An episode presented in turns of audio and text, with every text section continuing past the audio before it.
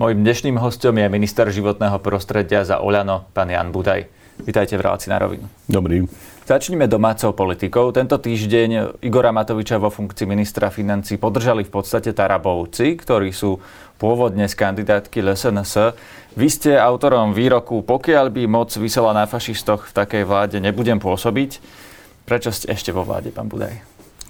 No tak podržali ho všetci, ktorí nehlasovali proti. Takže samozrejme na Tarab- o Tarabovcoch sa hovorí, že s nimi, s nimi súčasná troj, trojkoalícia ráta, ale pokiaľ viem, žiadnu dohodu s nimi neuzavreli.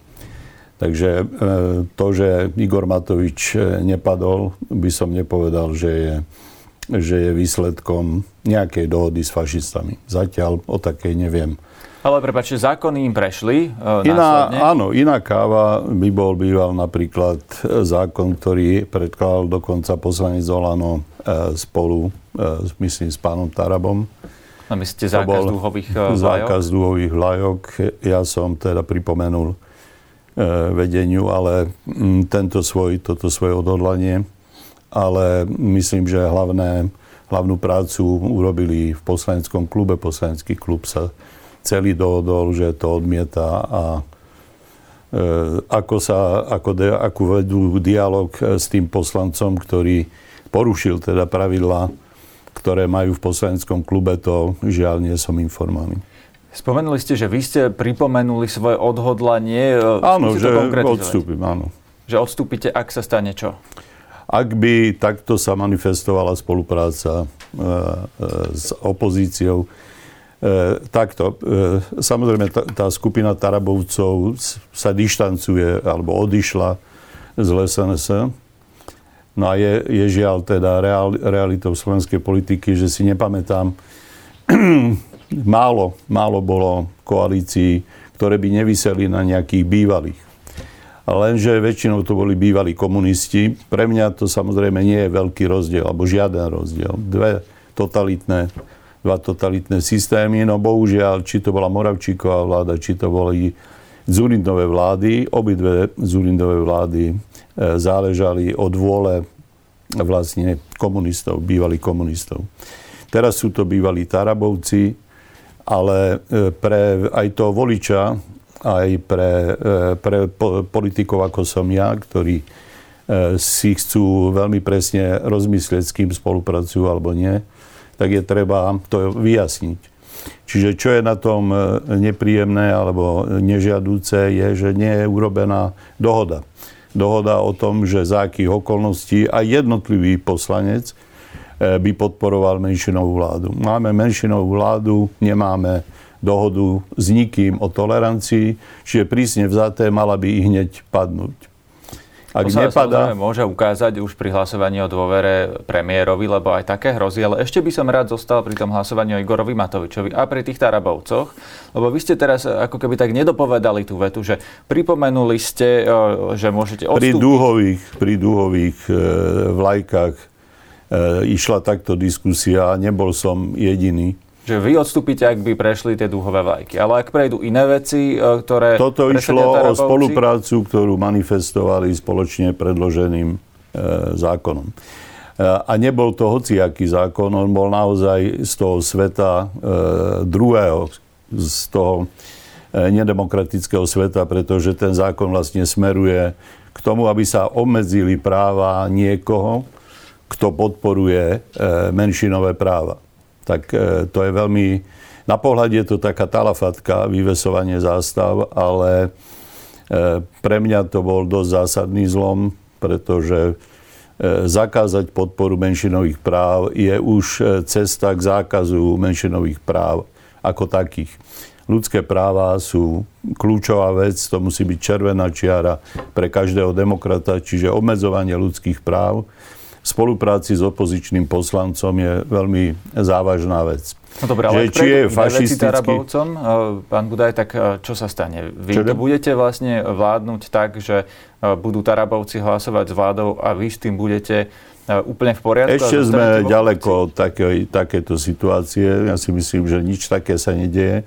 Odvolanie jedného alebo druhého neúčasťou na hlasovaní, to je veľmi voľná špekulácia. Ak by sa spoločne vládlo tak sa nad tým treba zamyslieť a potom treba si položiť otázku, že strana, ku ktorej sa títo tzv. Tarabovci hlásia, či je fašistická alebo nie. A vaša odpoveď na tú otázku? Ja neviem, ja som neskúmal naozaj zatiaľ stranu život, nik, s nikým z nich som sa osobne nestretol a neviedol som diskusiu o tom, že aké oni vlastne majú politické postoje. Je isté, že e, prišli z iného politického tábora, ale ako som vám povedal, toto je kliatba slovenskej politiky, okrem radičovej vlády, ktorej nebola strana, ktorá by bola z opačného tábora. A vlastne tejto vlády, tej prvej, e, alebo tej vlády, ktorá vznikla po roku 2020, všetky vlády demokratov e, vyseli na šnúrke nejakej strany, ktorú riadil bývalý komunista. No a ako vravím, je to pre mňa principiálne je to veľmi podobné. Vtedy sme sa s tým zmierovali e, len kvôli verejnému blahu, ale väčšinou tí komunisti aj tak tým vládam vykrutili krk. Častokrát prišli predčasné voľby. Ako si budete zabezpečovať podporu svojich vlastných zákonov? Ja som teraz počul, že ministri, už teda rôzni ministri telefonujú e, rôznym tým nezaradeným poslancom, e, riešia, kto bude za čo hlasovať, presviečajú ich. E, robíte to aj vy, že telefonujete, lebo máte v Národnej rade momentálne niekoľko zákonov.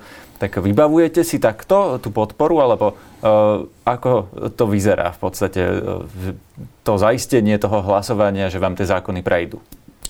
No, teraz prešiel zákon o vzduší, za čo e, ďakujem poslancom. Nerokoval som so žiadnymi opozičnými koaličnými poslancami. Slovenská republika je na súde Európskej komisie za dlhoročné zanedbávanie ochrany vlastných občanov, lebo tu ide zhruba o 5 tisíc ľudí, ktorí by nemuseli ročne zomrieť, ale zomierajú na Slovensku kvôli zlému ovzdušiu. A malo to veľmi veľa hlasov a e, niekedy sa naozaj takéto veci stávajú. Ale ako realistický politik si myslím a žiadam aj od Olana, aby sa vytvorili jasné vzťahy. Čiže e, aby sme e, nehrali žiadnu lotériu, že si niekto záňa podporu od Smeru, od Hlasu, od SNS a podobne. Ja v žiadnom prípade žiaden môj zákon nebudem zháňať podporu od fašistov alebo od komunistov. A od koho teda? Lebo od niekoho budete no, sú tam demokratickí hlasy? poslanci, ktorí predsa pôvodne mala táto koalícia ústavnú väčšinu. Rozpadla sa len kvôli osobnému konfliktu, z ktorého sa už potom rodil politický konflikt. Ja si myslím, že SAS e, racionálne veci podporovať bude oni to verejne vyhlásili a toto dá sa povedať, že ich ctí. Je škoda, že kvôli osobnému sporu odišli z koalície. Možno, že poznáte moje vyjadrenia v tej kríze. Naozaj som robil všetko preto, aby sa štvorkoalícia nerozpadla. Lebo obávam sa, že táto generácia 40 si tým rozpadom, však je jasné, že tá dvojica Sulík-Matovič dominovali aj v boji proti Ficovi a mali a aj dominovali aj vo víťazstve nad Ficom. Dnes je ale situácia taká, že tá moc im vypadáva z rúk, jeden je už mimo vlády a e, veľmi ľahko e, môžu, iste, že nechtiac, ale dláždiť cestu návratu a nie Pelegrinio, ale Roberta Fica. Veď to práve sa hovorí, že Igor Matovič tým, ako on pristupuje k politike, e, dláždi cestu práve Robertovi Ficovi, lebo tak e, čísla hovoria, že Igor Matovič je najnepopulárnejší politik na Slovensku, dosiahol túto e, metu oveľa rýchlejšie ako tí ostatní politici. Um, ako hodnotíte tie jeho nedávne výroky, pretože on, ono sa to už množí. To neboli len tí Hitlerovi novinári, za ktorých sa ospravedlnil, ale hovorí tu o nejakých progresívnych fašistoch, ktorí útočia na kresťanov, uh, vidno jeho pomstichtivosť. Uh, je to podľa vás stále racionálny aktér v politike? Tak demonizovanie Matoviča naozaj nie je, nie je na mieste. Matovič stále funguje racionálne v politike. Jeho výroky vyvolali v, v, v parlamente, ako viete, ku vzniku platformu, ktorej sú aj bývalí novinári alebo e, poslanci, ktorí proste sa voči tomu ohradili. Vznikla demokratická platforma a myslím si, že, že bude mať nejakú váhu. Je, sú tam aj ľudia z mojej strany, zo zmeny z dola, čiže Anna Remiášová, Jaroslav Šíbl a Vladimír Zajačík. Ale mm, je to platforma, ktorej cieľom nie je rozbiť, rozbiť klub. Verím, že o každú politickú silu, o každé politické smerovanie sa vedie v tom najlepšom slova zmysle istý zápas. Dnes e, veľa demokratických politikov priťahuje extrém z jednej aj z druhej strany. E, tie sociálne siete radi nesú nejaké agresívne zvesti, radi nesú nejaké silné slova nie jeden politik uvažuje aj nad tým, že keď vydraždí novinárov, budú o ňom veľa písať, budú sa ohradzovať. Dobre, no, kým e, nepríde k nejakému nešťastiu, tak je to všetko hra. Ja myslím, že je veľmi správne, že poslanci demokratickej platformy sa ohradili a pripájam sa k ním, pretože my sme jedna z dvoch krajín Európskej únie, kde prišlo k vražde novinára. A prišlo k nej očividne kvôli tomu, že E, tí organizátori vraždy mali politických priateľov, ktorým prekážalo, a im osobne to asi prekážalo, ale celkové celej, celej tej sieti vzťahov prekážalo otvorené kuciakové písanie, čiže nebola to vražda zo žiarlivosti alebo iných pohnutok. On zomrel kvôli výkonu svojho povolania a to isté je prípad novinárky na Malte.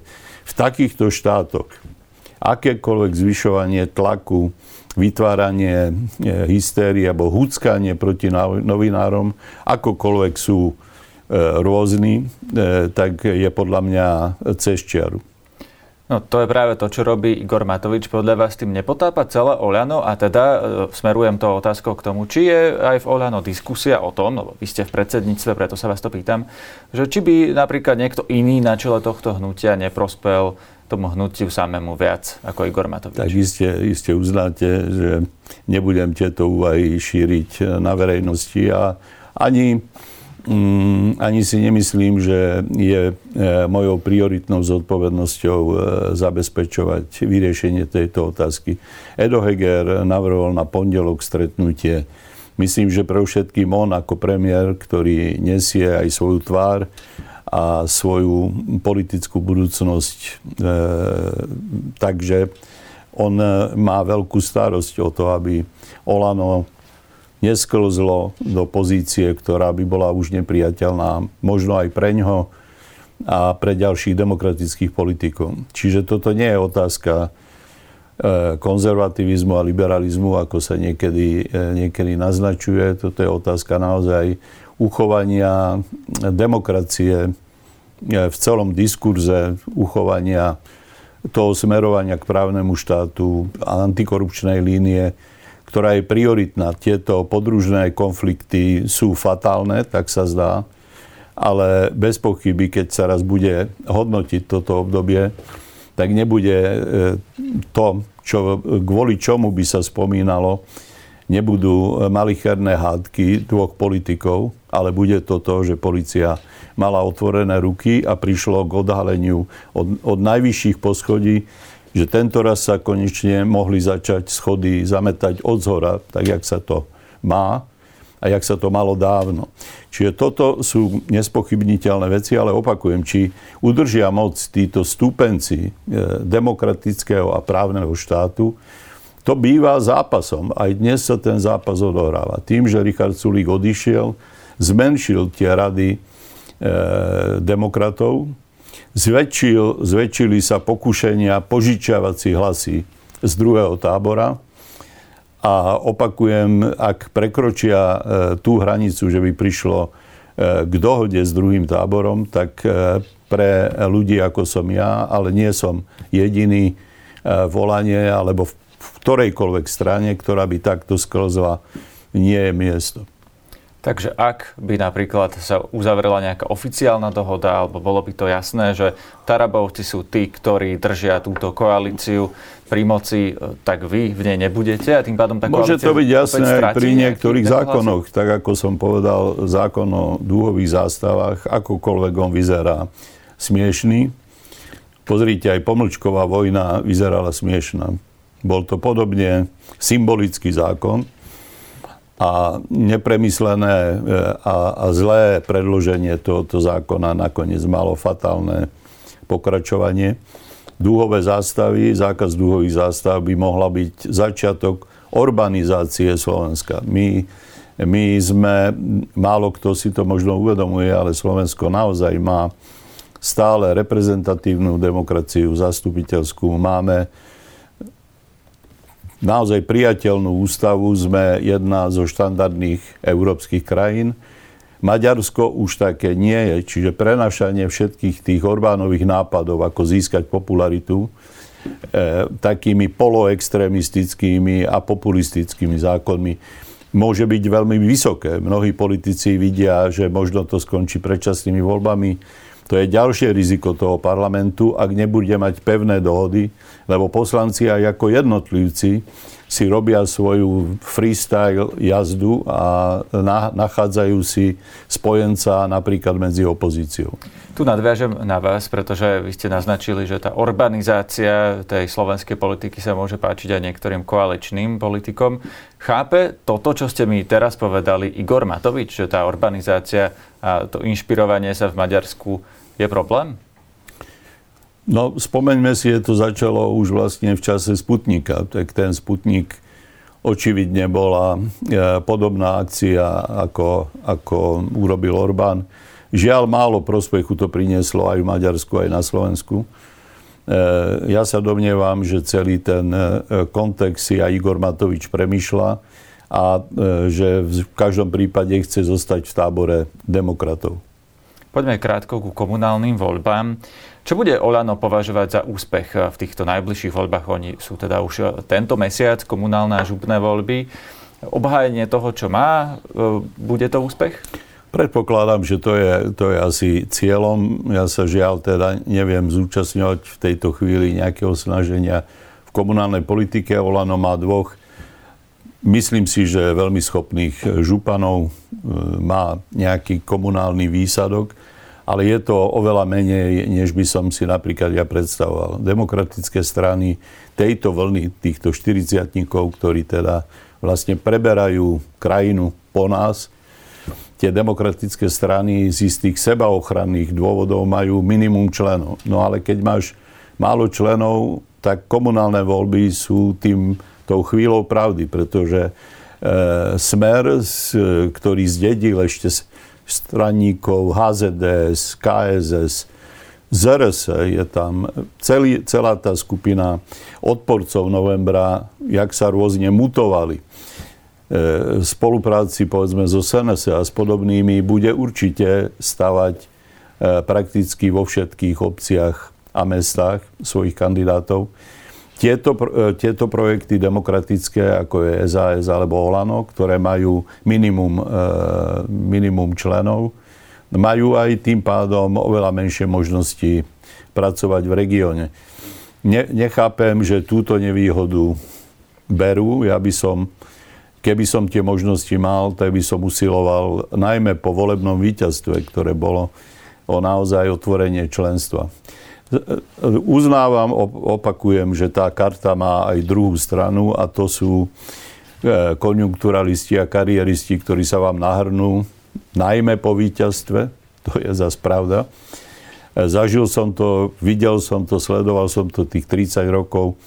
Musím zase povedať, že je veľkou výhodou, že dnes som ministrom a nedostávam od žiadnej strany ultimáta, myslím koaličnej strany, kto má pracovať na akom úrade alebo v ktorom štátnom podniku. Je, sú tam výberové konania a môj záujem ako ministra je, aby tam išiel človek, ktorý mi neurobí hambu, ktorý nezačne e, sa nejak obohacovať alebo nejak e, zle pracovať a tým pádom, keď sa do toho nemieša stranický záujem, no tak to vyzerá naozaj úplne inak.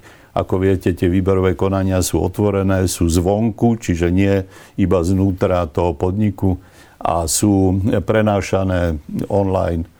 E, čiže, a priniesli aj úspechy, napríklad e, veľmi ostro sledovaný výber do vodohospodárskej výstavby, ktorá spravuje Gabčíkovo, priniesol to, že po dvoch rokoch e, odvedieme do štátneho rozpočtu 100 miliónov eur Podotýkam, že tam boli predpísané odvody rádovo v 100 tisícoch eur. Rozumiem, e, pán minister, nechcem teraz zachádzať do týchto detailov vodohospodárskeho no. podniku a tak ďalej. Ešte sa vás opýtam jednu politickú otázku, kým prejdeme k vášmu rezortu a k tým, e, povedzme, klimatickým otázkam.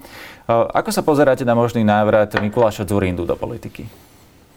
To by som nechcel, nechcel komentovať. Pán Zurinda má svoje zásluhy o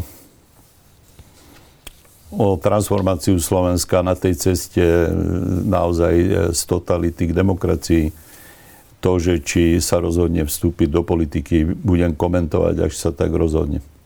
S vami v tom e, v žiadnom prípade nemôže počítať? Opakujem, až sa pán Mikulaj Zurinda rozhodne vstúpiť do politiky, tak určite k tomu vyjadrím. Ten príbeh obsahuje obidve stránky a nie je náhodou, žiaľ, že ťa, táto e, pravica e, mojej generácie nakoniec skončila tak, že Bela Bugár vlastne zvesil zástavu a pridal sa e, k Robertovi Ficovi a založil jeho tretiu vládu počas ktorej prišlo k vražde novinára. Čiže tie siete už boli, nadobudli takú silu a nadobudli ju vlastne už od predčasných volieb v roku 2006. Neviem, či ste si to niekedy dávali dohromady, ale toto sú naozaj tragické dôvody opakovaného rozpadu demokratov, po ktorých sú predčasné voľby a volič znechutený tým rozpadom, demokratický volič potom nepríde. Čiže už prvé volebné obdobie, keď som spomenul vlastne na začiatku nášho rozhovoru e, pomlčkovú vojnu, bolo e, skrátené. Už to no, prvé. Rozumiem. Potom 90... prosím, do tej uh, dlhej histórie, lebo toľko času nemáme, to naozaj 30 rokov nevieme teraz prebrať. Ja by som rád hneď prešiel k tým klimatickým zmenám, pretože to je otázka, uh, ktorá vás ako ministra, nie, nie že čaká, vy už teda ste tam 2,5 roka a preto je legitimné sa pýtať, že čo ste s nimi vlastne urobili. A konkrétne ma zaujíma klimatický zákon, pretože uh, to je naozaj tá otázka, kde e, sa rozprávame o tom, že či sa bude dať na našej planéte a na Slovensku žiť ešte o niekoľko desiatok rokov. E, aktivisti totiž tvrdia, že ak teraz sa neurobia opatrenia, tak e, už bude neskoro zavádzať tie opatrenia, neskôr. V akom stave je ten klimatický zákon, ktorý pripravujete a čo v ňom vlastne bude? Treba e, trochu to uviesť. Slovensko sa vyhýbalo zmenám celé, celé roky keďže sme zdedili najviac ťažkého priemyslu e, zo z krajín V4. Z dôvodov, ktoré už dneska e, nebudem spomínať, aby ste ma nezastavovali, RVHP, viete, čo to bolo? No, nechajme. Minulosť, jednoducho máme mimoriadnú energetickú a surovinovú náročnosť nášho priemyslu a mimoriadne nízku finalizáciu výrobkov. Keby, kým neprišli automobilky, my sme boli len e, výrobňa surovín a ingotov a plechu. A keď prišli automobilky, tak tiež nie sú to práve slovenské automobilky. Čiže naši ľudia montujú, ale samozrejme zisk sa distribuje v rámci koncernov a Slovensko má z toho svoj podiel, ktorý má najmä v tom, že je zamestnanosť a že, je, že sú odvody. Táto e, koncepcia hospodárstva je v slepej uličke už dávno. Už dávno mali ministri hospodárstva byť na poplach a predložiť koncepciu, ako zbaviť Slovensko tejto vysokej energetickej náročnosti a ako urobiť to, čomu sa teda vzletne hovorí vzdelanostná ekonomika. Neurobilo sa ani jeden krok. No a za tejto vlády, ktorá vhúpla rovno do covidu, čím nechcem pána Sulíka ospravedlňovať, ale tiež sa nerobí nič iné, len sa zabezpečuje e, spokojnosť tohoto vysokonáročného priemyslu, aby preboha nepadol. Ja si tiež prajem, aby samozrejme transformácia hospodárstva na Slovensku bola cieľavedomá, nie pády a nie rozpady. No práve preto sa vás pýtam, že no čo s tým klimatickým zákonom? Hneď sa k tomu dostaneme. Čiže ministerstvo od počiatku predkladá e, opatrenia na ochranu ovzdušia a na zníženie klimatických emisí. Na druhej strane je tu zamestnanosť, je tu obrovský ťažký priemysel, ktorý aj tá časť, ktorá nemá priame emisie, tak má nepriame cez vysokú spotrebu elektríny. E, najväčším emitentom v tomto zmysle, pokiaľ ide o ovzdušie priamo, je US Steel, pokiaľ ide o prachové častice. A pre US Steel máme z plánu obnovy e, rôzne ponuky a, a takisto pre ostatný ťažký priemysel má prísť k masívnej dekarbonizácii e, slovenského priemyslu. Ministerstvo životného prostredia na to vyhradilo v pláne obnovy 350 miliónov eur a ešte je tu modernizačný fond a ďalšie európske fondy, ktoré to majú e, zabezpečiť. Samozrejme, to by nestačilo, čiže predložil som celý rad zákonov.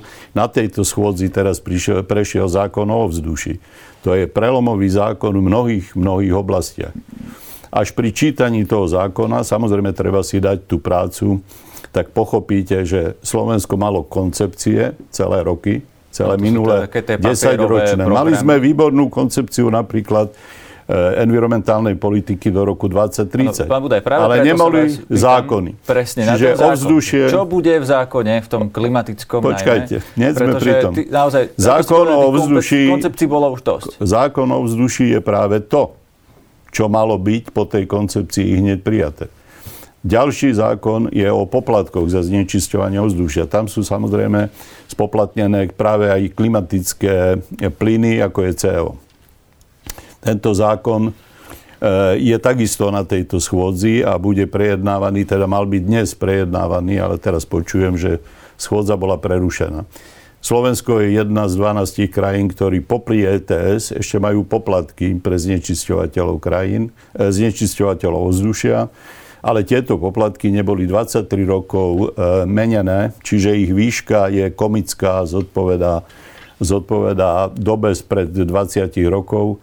My ju ideme zvyšovať. Chápeme, e, že je priemysel v kríze, čiže to zvyšovanie sme vzhľadom na krízu natiahli na určité obdobie, ale príde k zdvojnásobeniu poplatkov za znečisťovanie práve klimatickými plynmi.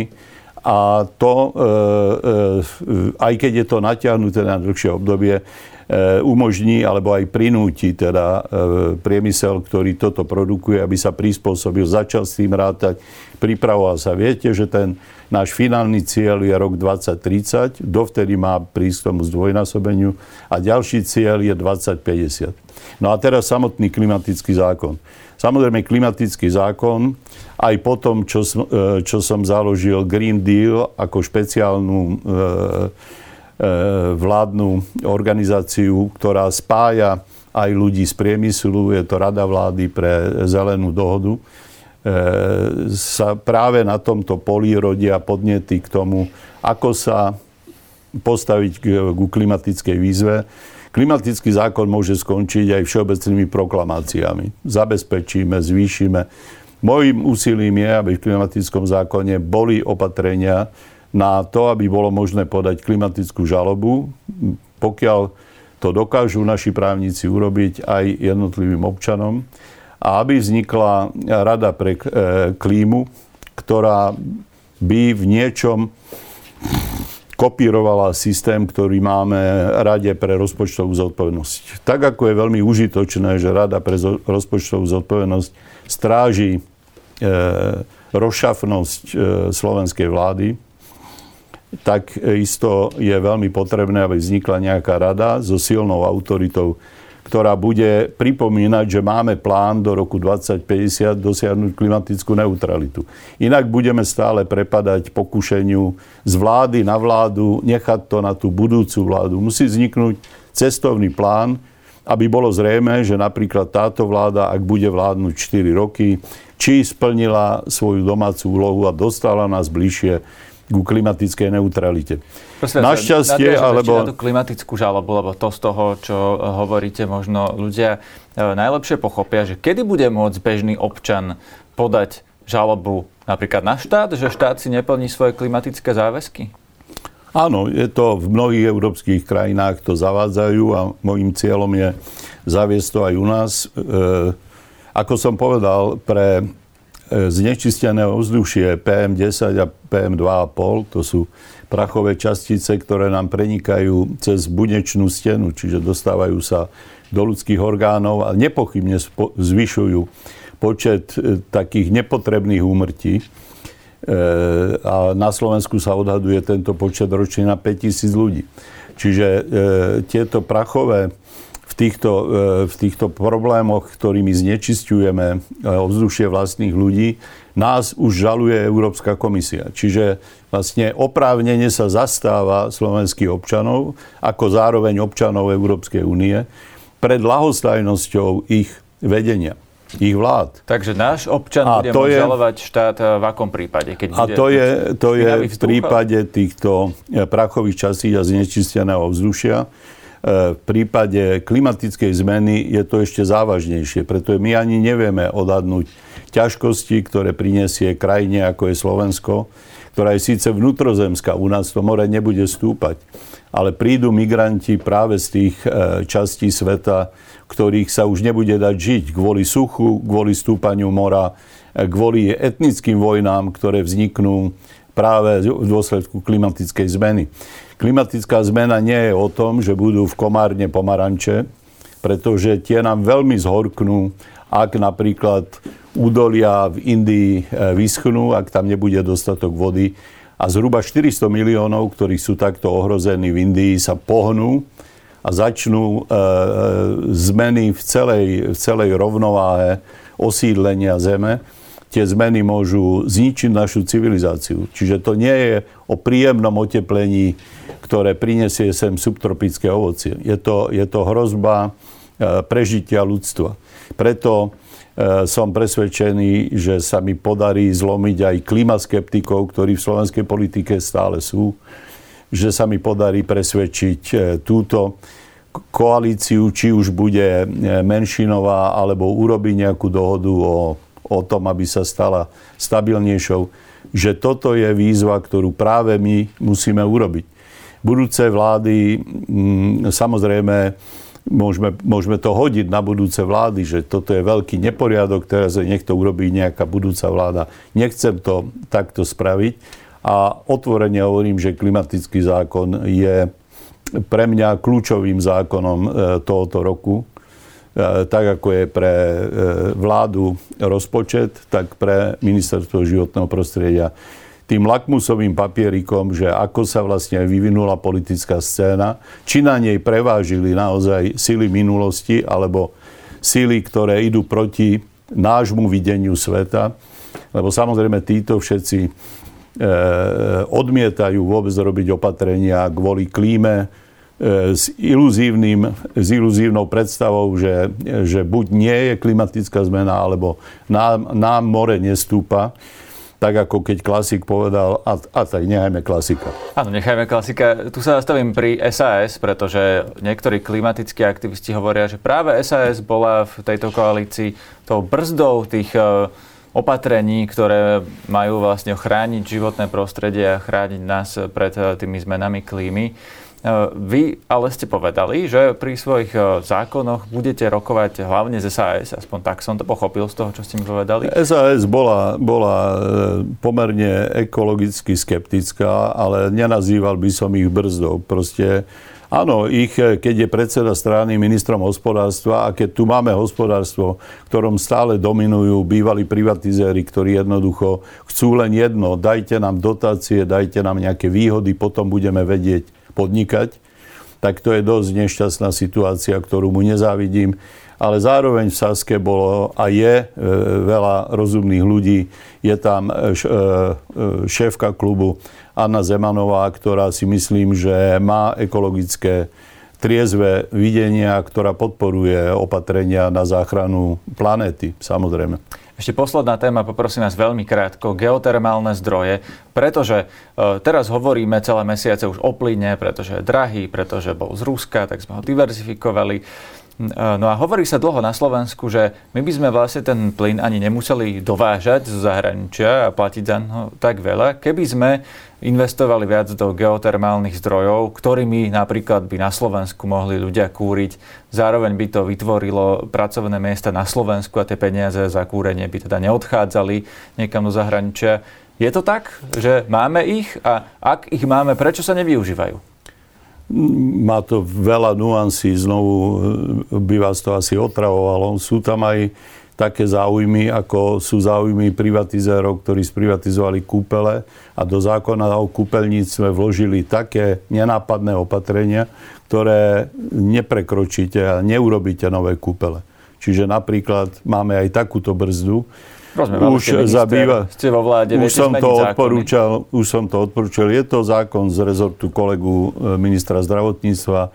My sme na tom narazili pri kúpeloch Podhajska, ktoré vlastne by mali byť kúpelami, ale aby obišli tieto bariéry v zákone, tak sa nazývajú kúpaliskom. Ale nie, potom je problém, že majú vo vode radioaktívne prvky, čo na kúpalisku nesmie byť a keď sme to objavili, boli tam aj trochu podvody, že zasahovala policia, e, podhajská musela byť na čas odstavená a stále ešte e, čistíme, tak povediať, ten problém. Ale e, zákon čaká na zmenu. No a pokiaľ ide o energetické využívanie, toto je zdravotné využívanie, ale nie je bezvýznamné, lebo pozrite, Maďari tak rozvinuli kúpeľníctvo, že dnes môžeme len s otvorenými ústami sa pozrieť, koľko desiatok nových kúpeľov vznikli a my, ktorí sme sa kedysi píšili za komunizmu, že tu je kúpeľníctvo, lebo Piešťany a Smrdák, ja neviem, pár bardejov, ktoré boli pár tých štátnych kúpeľov, tak my sme úplne zamrzli aj vďaka týmto opatreniam, ktoré si šikovne do zákonov strčili privatizéry tých slovenských kúpeľov. Čiže kúrenie, no, pokiaľ ide o energetiku, energetika je, si vyžaduje väčšiu investíciu. Dnes urobiť vrt do toho podložia je drahé, okolo milióna eur. Čiže ťažko nájdete na Slovensku vlastne e, Zatiaľ sa veľmi neobjavuje podnikateľ, ktorý by chcel tak testovať, že kde tú vodu nájde a či bude dosť tepla. E, Slovensko ale na rozdiel od Moravy alebo ďalších území, tu ešte sú aj vysokoteplé vody. Oni vlastne idú takým zlomom podkarpatským až smerom na Grécko a Turecko. A Slovensko má naozaj tú šťastnú situáciu v tomto zlome, už pár 10 tisíc alebo 100 tisíc rokov, že u nás tie sopky nevybuchujú, tie zemetrasenia sú malé, ale do, dostup do toho zlomu môžeme mať, ak sa o to budeme usilovať. Len treba o ja som investovať? objavil, no jeden, jedna bariéra investície, čiže jedno z riešení by bolo, že by štát investoval, otváral by tieto vrty a potom by ich prenajímal buď obciam, ktoré by mohli začať vykurovať, alebo aj privátnym spoločnostiam. Keď sa to prenajme férovo a e, transparentne, tak to nemusí byť žiaden, e, žiadna chyba. A druhá možnosť je, že, alebo druhá stránka je, že predpisy sú pomerne komplikované, čiže my na ministerstve životného prostredia tú, tú časť predpisov, ktorú vieme ovplyvniť, ideme odbúrať a vytvárame špeciálny balík, ktorý by som nazval krízový balík, kde sa e, výrazne odbúrajú isté opatrenia, ktoré aj e, mali v minulosti e, zmysel, ktoré ale pred, predlžovali napríklad otvorenie takého vrtu a jeho začatie jeho využívania na strašne dlhú dobu.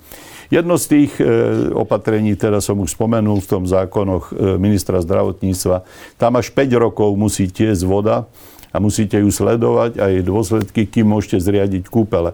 No sotva niekto investuje milión do vrtu, potom bude 5 rokov pozerať že čo, kto mu tie peniaze vráti, ako mu nabiehajú úroky a potom zriadi kúpele. No nikto žiadne kúpele takto nezriadil. Čiže to je treba odbúrať tam a u nás odbúrame všetky zdržania, ktoré sú. Ekologické dôsledky sa samozrejme musia sledovať, ale skrátime to z rokov na mesiace a týždne. Aby kto sa rozhodne, v prípadne aj štátna firma, ak sa rozhodne e, otvárať geotermálnu energiu, ktorá podotýkam je najmä smerom na východ a pod Karpatmi cez, cez, e, cez Gemer na tú nížinu. Tam je naozaj podľa nášho geologického ústavu Dionýza Štúra celkom slušný potenciál. Samozrejme, nie je to, viete, geotermálna energia nemá z pravidla takú teplotu, aby ste na nej mohli postaviť výkonnú turbínu, ktorá by dávala e, do siete nejakú veľkú energiu. Preto všade vo svete geotermálna energia skôr vecou lokálnej, lokálneho vykurovania. Aj na tom Islande, ktorý tak e, často pripomíname. Čiže jedna obec e, e, by pri naozaj cieľavedomej snahe, len to nesmieme potom robiť politiku z jedného volebného obdobia na druhé, lebo vytvoriť v tej obci infraštruktúru, aby bola vykurovaná geotermálnym vrtom, tak to si vyžaduje naozaj spoluprácu aj obce, aj občanov, aj povedzme štátu a ministerstva životného prostredia a ministerstva hospodárstva. Čiže nie sme na to kondicionovaní. Moje úsilie je aj s novým ministrom hospodárstva rokovať. Máme pripravené stretnutie, na ktorom mu ten balíček našich krízových opatrení predstavíme, lebo v niektorých prípadoch sa to týka aj jeho rezortu a ponúkneme verejnosti rýchly odchod od ruského plynu. Stručne nazvané. Ďakujem vám veľmi pekne za rozhovor. Ďakujem aj ja.